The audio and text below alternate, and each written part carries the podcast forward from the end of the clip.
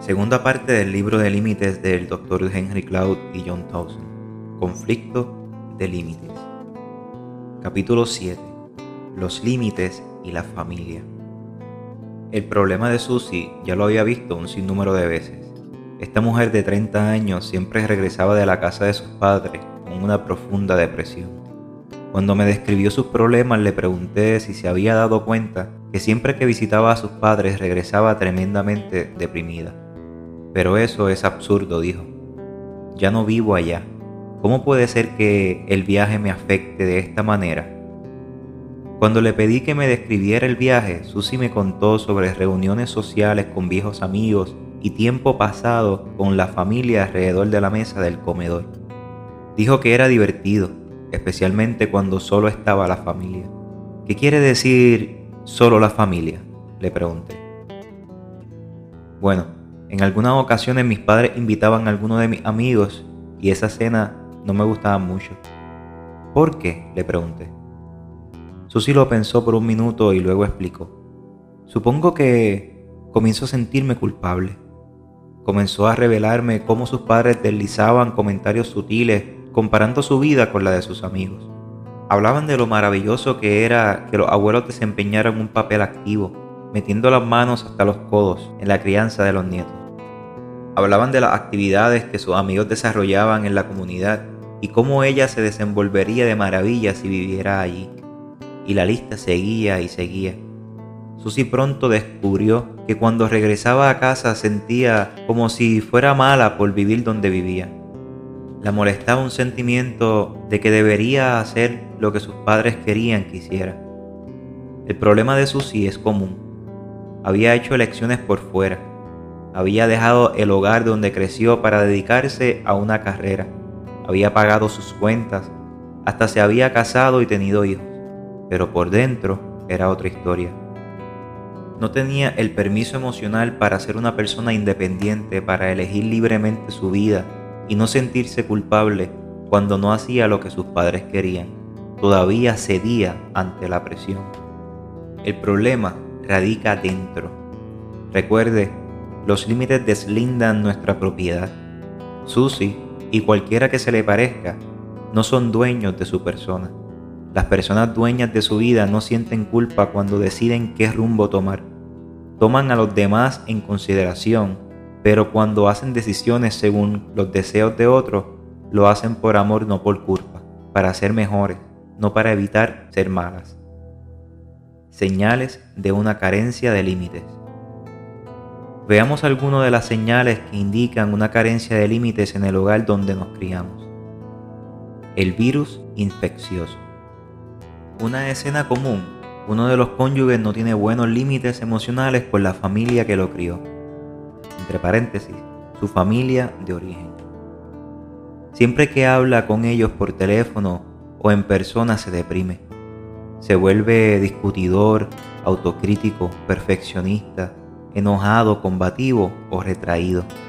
Es como si su familia de origen le contagiara un virus que infecta a su familia inmediata. Su familia de origen tiene el poder de afectar poco a poco a su nueva familia. Si la relación con una persona en particular afecta sus relaciones con otras personas, es un claro indicio de que existe un problema de límites.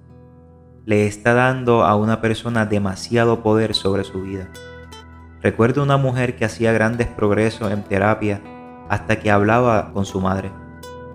Luego se retraía por tres semanas. Decía, no estoy cambiando nada, no estoy mejor. Las ideas que su madre tenía de ella se compenetraban con las suyas y no tenía autonomía. Esta identificación con su madre también afectaba sus relaciones con los demás. Después de un intercambio con su madre, virtualmente se encerraba en sí misma y se apartaba de todo el mundo. Su vida pertenecía a su madre, ella no se pertenecía a sí misma. Relegado a un segundo lugar. Es increíble cómo se comporta con él, dijo Dan. Se esmera por darle todos los gustos. Cuando él la critica, ella se esfuerza más y prácticamente me pasa por alto. Estoy cansado de ser un segundo hombre en su vida. Dan no hablaba del amante de Jane, estaba refiriéndose a su padre. Dan estaba cansado de sentir que a Jane le preocupaban más los deseos de su padre que los suyos. Es un indicio común de la carencia de límites con la familia de origen. El cónyuge siente que los dejan con las obras. Siente que la verdadera lealtad de su pareja es hacia sus padres. Su pareja no ha completado el proceso de dejar antes de unirse. Tiene un problema de límites. Dios ha establecido el proceso por el cual dejará el hombre a su padre y a su madre y se unirá a su mujer y serán una sola carne. Génesis 2:24. La palabra hebrea dejar proviene de una raíz que significa aflojar o abandonar o renunciar. Para que un matrimonio resulte, la esposa necesita aflojar los lazos que la unían a la familia de origen y fabricar nuevos vínculos con la nueva familia creada mediante el matrimonio. Esto no significa que los maridos y las mujeres no deben tener relaciones con sus respectivas familias, sino que necesitan establecer límites claros con su familia de origen. Muchos matrimonios fracasan porque uno de los cónyuges no puso límites claros con la familia de origen y su pareja e hijos recibieron todas las obras. ¿Puedo tener mi paga, por favor? Terry y Cherry hacían una hermosa pareja. Eran dueños de una casa grande y disfrutaban de espléndidas vacaciones. Los niños iban a clase de piano y de ballet. Tenían sus propios esquís, patines en línea, patines de hielo y tablas de surf. Terry y Cherry tenían tantos atributos de éxito. Pero había un problema. El salario de Terry no era suficiente para solventar este estilo de vida. Terry y Cherry recibían mucha ayuda financiera de parte de la familia de él. La familia de Terry siempre había querido lo mejor para él y siempre lo habían ayudado a conseguirlo. Habían contribuido para la casa, para las vacaciones y para los pasatiempos de los nietos. Terry y Cherry contaban con cosas que de lo contrario les hubiera sido imposible tener, pero a un alto precio. La autoestima de Terry estaba erosionada porque sus padres periódicamente tenían que ayudarlo. Y Cherry sentía que no podía gastar nada sin consultar a sus suegros, porque eran quienes proveían los fondos. Terry reflejaba un problema de límites bastante común en los adultos de hoy en día tanto casados como solteros. Desde un punto de vista financiero, todavía no es adulto. No podía poner límite al deseo de sus padres para que él y Cherry tuvieran todo lo que tenemos nosotros. También era consciente de que estaba tan compenetrado con la idea de éxito de sus padres que se le hacía muy difícil no tener los mismos deseos no estaba seguro de querer dejar de recibir los regalos y las donaciones a cambio de una mayor autonomía. La historia de Terry es la cara positiva del problema de límites financieros. Estoy en problemas. Es la otra cara. Muchos adultos infantiles atraviesan problemas financieros crónicos debido a su irresponsabilidad por la adicción a las drogas o el alcohol por el derroche del dinero o el síndrome actual de que todavía no encontré mi lugar en el mundo. Sus padres continúan financiando este camino de fracaso y la irresponsabilidad pensando que esta vez les va a ir mejor. En realidad, lo que están haciendo es incapacitar a sus hijos de por vida, impidiéndoles alcanzar la autonomía. Un adulto que no se puede mantener financieramente a sí mismo todavía es un niño. Para ser adulto, se debe vivir con los recursos disponibles y pagar por sus propios fracasos. Mamá, ¿dónde están mis medias? El síndrome del niño crónico consiste en una persona financieramente independiente, pero que permite que su familia de origen le dirija parte de su vida. Este hijo adulto suele pasar mucho tiempo en casa de mamá y papá. Se toma las vacaciones con ellos, les deja la ropa para lavar y come en su casa muy a menudo. Es el confidente más íntimo de mamá y papá les cuenta todo. Tiene treinta y pico, pero todavía no sabe a qué dedicarse. No tiene ahorro ni plan de pensión ni seguro de salud. Aparentemente, esto no representa ningún problema grave, pero por lo general, mamá y papá están simbólicamente reteniendo a su hijo adulto en el hogar. Este caso es frecuente en familias cariñosas, afables, donde todo es tan lindo que es difícil dejarlas. Los psicólogos la llaman la familia en la red, donde el papel de los hijos no está claramente delimitado. No parece ser un problema porque todos se llevan muy bien, la familia se siente bien entre sí. Sin embargo, estos adultos infantiles pueden tener las otras relaciones adultas disfuncionales. Pueden elegir una oveja negra como su amigo o pareja. Pueden ser incapaces de comprometerse con alguien del otro sexo o con una carrera. Sus finanzas suelen ser un problema. Tienen varios saldos abultados en sus tarjetas de crédito y están atrasados con el pago de los impuestos.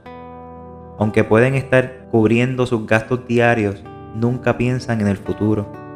Esto es en esencia una adolescencia financiera. Los adolescentes ganan suficiente dinero para comprarse una tabla de surf, un equipo de audio o la vestimenta, pero no piensan en el futuro, más allá del presente inmediato. ¿Tengo dinero suficiente para darme los gustos este fin de semana? Los adolescentes y los adultos infantiles que no dejaron a sus padres están bajo la protección de sus padres y pensar sobre el futuro es tarea de los padres. 3. Es una multitud. Las familias disfuncionales manifiestan un determinado tipo de problema de límites conocido como triangulación. A grandes rasgos, opera de la siguiente manera. A se enoja con B, A no se lo dice a B a llama a C y habla mal de B. C se disfruta de la confianza de A y siempre la escucha cada vez que A quiere jugar el juego del triángulo. B, sintiéndose solo, llama a C y le menciona, de pasada, el conflicto que tiene con A.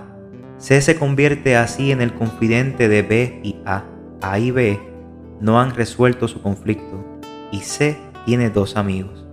La triangulación ocurre cuando por no poder resolver un conflicto, dos personas llaman a un tercero a tomar partido.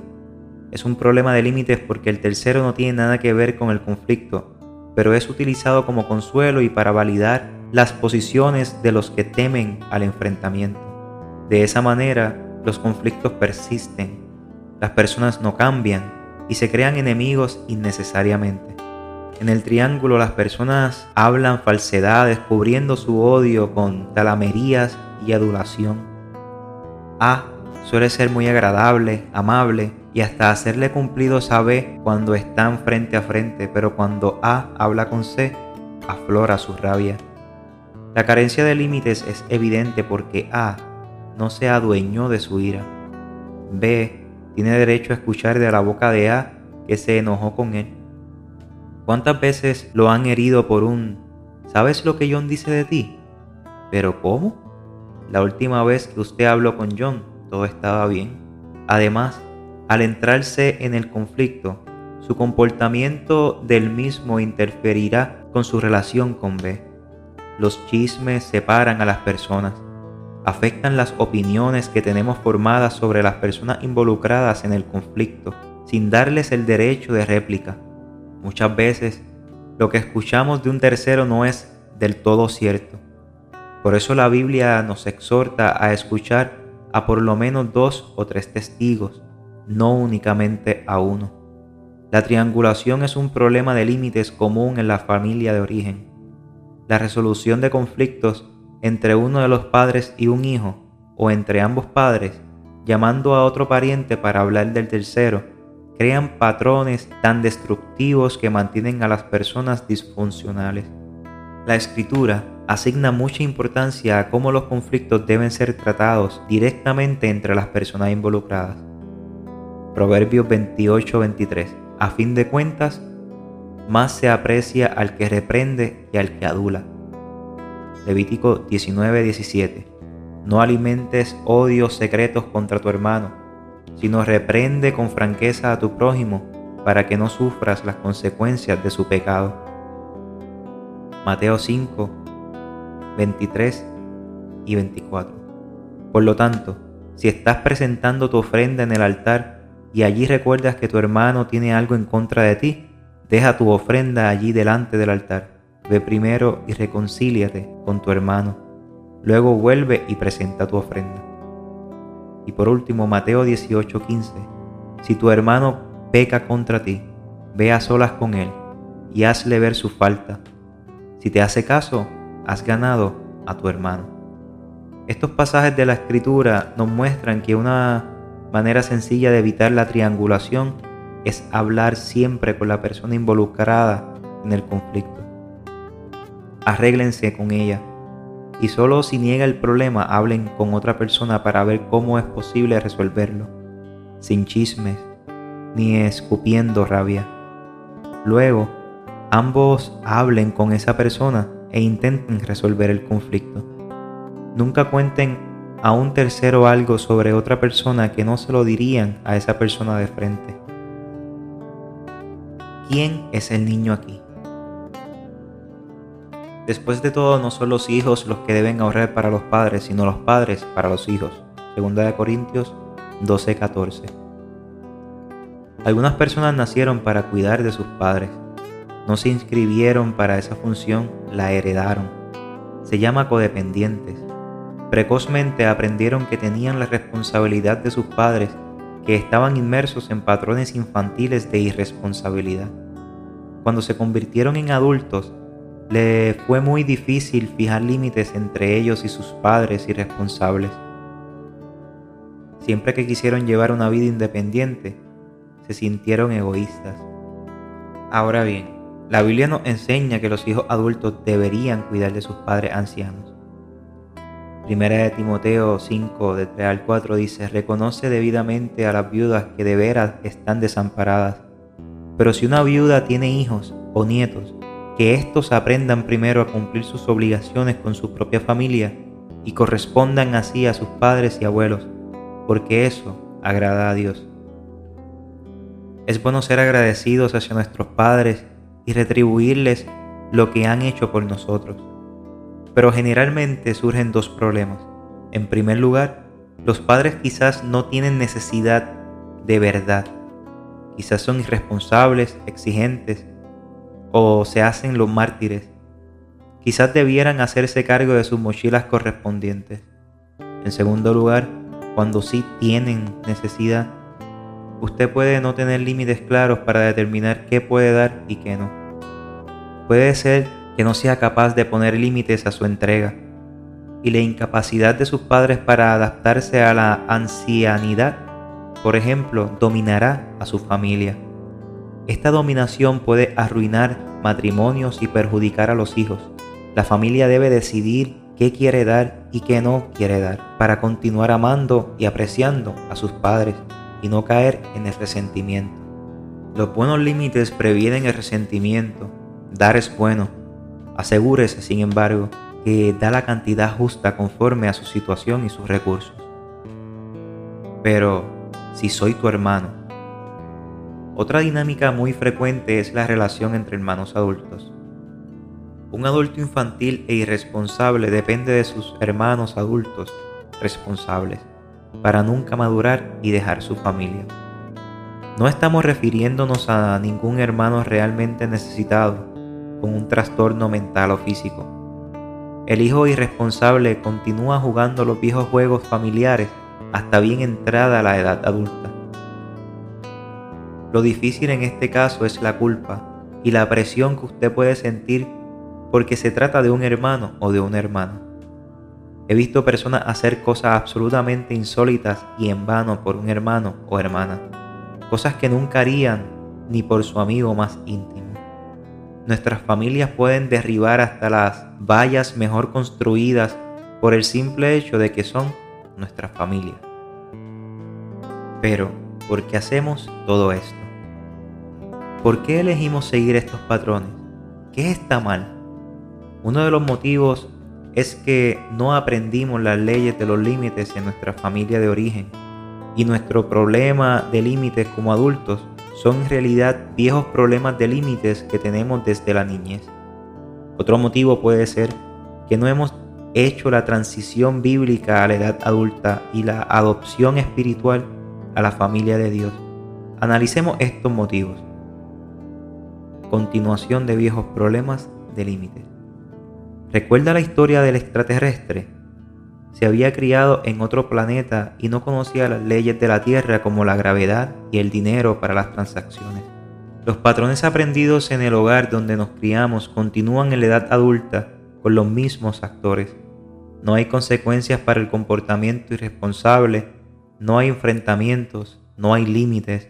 Aceptamos responsabilidades que les corresponden a otros, damos por obligación y con resentimiento. Hay envidia, pasividad y secretos. Estos patrones no son nuevos, nunca les hemos hecho frente y nunca nos hemos arrepentido de ellos. Estos patrones están grabados con fuego. Hemos aprendido a organizar nuestra vida alrededor de los miembros de nuestra familia. Su mera presencia puede remontarnos a nuestros viejos patrones. Comenzamos a actuar automáticamente de memoria, sin madurez. Para cambiar, debemos identificar y abandonar estos pecados de familia. Debemos confesarnos, arrepentirnos y cambiar la forma como los tratamos. El primer paso para establecer límites es darse cuenta de la existencia de estos viejos patrones de la familia que todavía continúan en el presente. Mire los problemas que tiene con los límites en su familia de origen, identifique qué leyes se han violado y señale el fruto negativo resultante en su vida. Adopción. Este no es un libro sobre crecimiento espiritual pero los límites son esenciales para crecer en la fe. Un primer paso es dejar la autoridad paterna para ponernos bajo la autoridad divina. La Biblia nos dice que los niños están bajo la autoridad de sus padres hasta que son adultos. Galatas 4 del 1 al 7. Los padres son efectivamente responsables de ellos, pero cuando somos adultos, con edad para rendir cuentas, dejamos de quedar bajo la tutela de tutores y encargados y cada uno es responsable de sí mismo. Los cristianos están en otra relación filial con Dios como el Padre. Dios no nos deja huérfanos, nos recoge en su familia. Hay numerosos pasajes en el Nuevo Testamento que enseñan que debemos abandonar nuestra alianza con la familia de origen y ser adoptados por Dios. Mateo 23:9. Dios nos ordena que lo consideremos nuestro Padre, sin padres intermediarios. Los adultos que conservan su alianza con los padres terrenales todavía no se han dado cuenta de su nuevo estado de adopción. Muchas veces no obedecemos la palabra de Dios porque espiritualmente no hemos dejado nuestro hogar. Sentimos que todavía debemos contentar a nuestros padres y a sus tradiciones en lugar de obedecer a nuestro nuevo Padre. Mateo 15 del 1 al 6. Cuando pasamos a formar parte de la familia de Dios, obedecer sus preceptos podrá causar conflictos en nuestra familia y a veces separarnos. Mateo 10, del 35 al 37. Jesús nos dice que nuestros vínculos espirituales son primarios y más importantes. Mateo 12, 46 al 50. Nuestra verdadera familia es la familia de Dios. En esta familia, que debería ser nuestro vínculo más fuerte, las cosas se hacen de determinada manera. Debemos decir la verdad, poner límites, asumir y pedir responsabilidad, enfrentarnos mutuamente, perdonarnos unos a otros y así sucesivamente. Esta familia se desenvuelve sobre la base de normas y valores firmes. Dios no permitiría que su familia fuese de otro modo. Esto no significa de ninguna manera que debemos cortar los demás vínculos. Debemos tener amigos fuera de la familia de Dios y vínculos fuertes con nuestra familia de origen. Sin embargo, conviene que nos hagamos dos preguntas. ¿Impiden estos vínculos que en algunas situaciones haga lo correcto?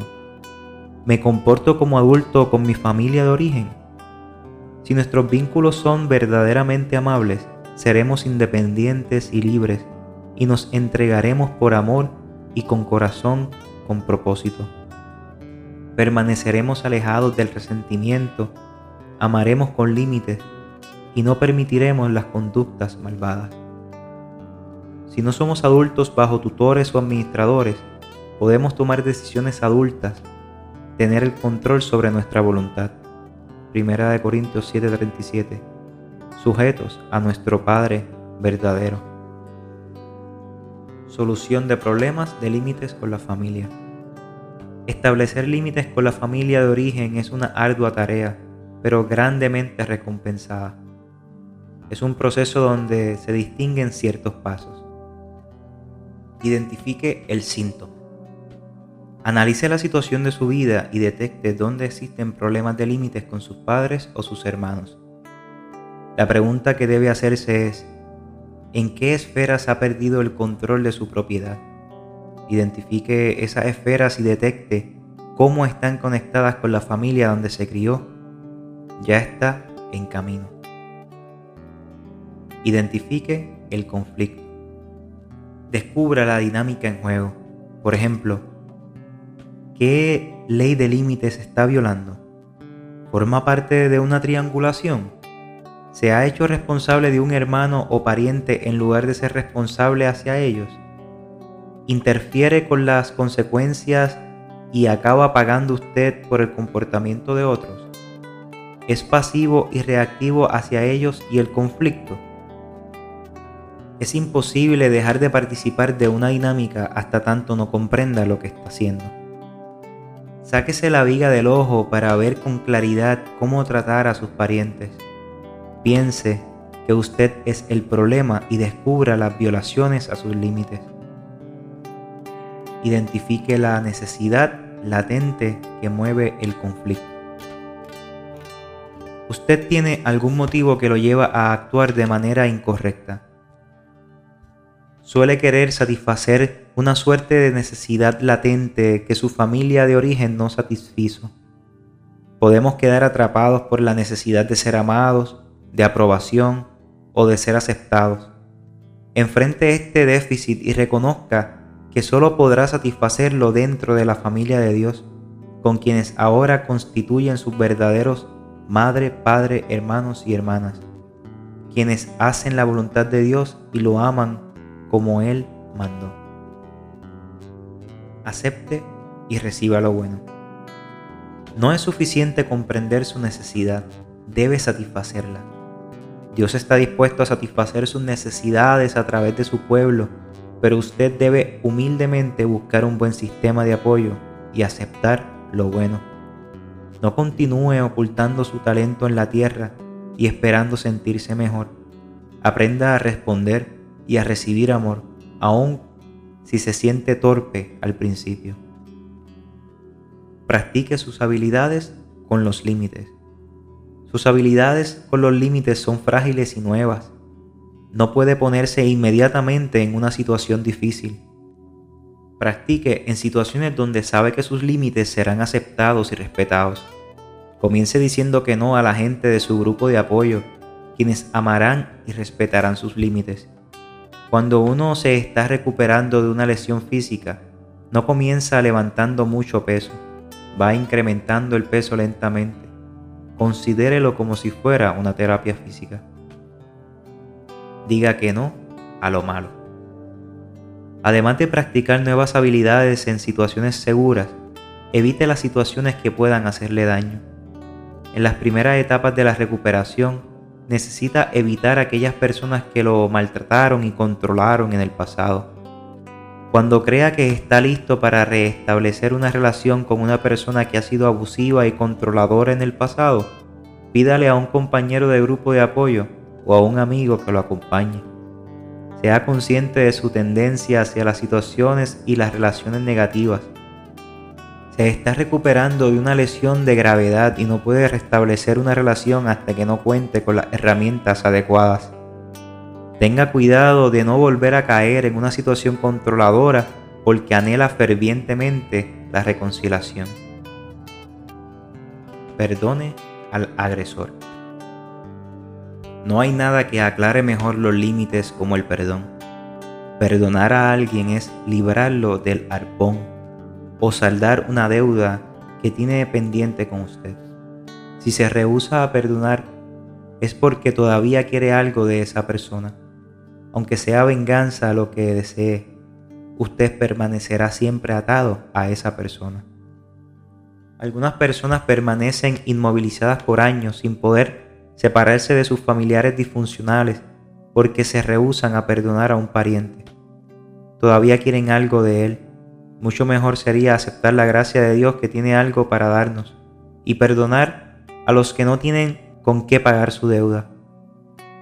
Así pondrá fin a su sufrimiento, porque acabará con su deseo de retribución que nunca se hará realidad y que los aflige porque su esperanza es frustrada.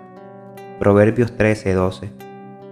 Si usted no perdona, está exigiendo algo que quien lo ofendió no está dispuesto a dar, aunque sea la simple confesión de lo que hizo. Usted permanece atado a esa persona y arruina sus límites. Deje que la familia disfuncional que lo crió se vaya, suéltese y será libre responda, no reaccione. Reaccionar a lo que alguien dice o hace puede reflejar un problema con los conflictos. Si lo que alguien dice o hace le provoca un alboroto, esa persona en alguna medida lo controla y sus límites se pierden. Si responde, usted todavía tiene el control, tiene opciones y puede elegir. Cuando sienta que está reaccionando, de un paso atrás para retomar el control de sí mismo, para que sus parientes no puedan provocarlo a hacer o decir algo que usted no quiere hacer ni decir, ni nada que viole su autonomía. Una vez que haya defendido sus límites, elija la mejor opción. La diferencia entre responder y reaccionar está en la elección. Si usted reacciona, ellos tienen el control. Si usted responde, usted lo tiene. Aprenda a amar con libertad y responsabilidad sin culpa. Los mejores límites son límites de amor. La persona siempre a la defensiva se está perdiendo el amor y la libertad. Los límites no implican de ninguna manera que hay que dejar de amar. Todo lo contrario, nos dan la libertad para amar. Es bueno sacrificarse y negarse a sí mismo por amor a los demás, pero se necesitan límites para hacer esta opción.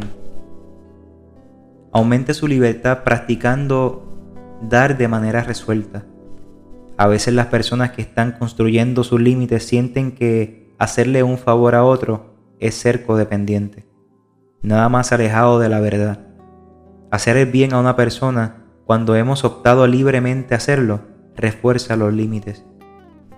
Los codependientes no hacen el bien, permiten la maldad porque tienen miedo.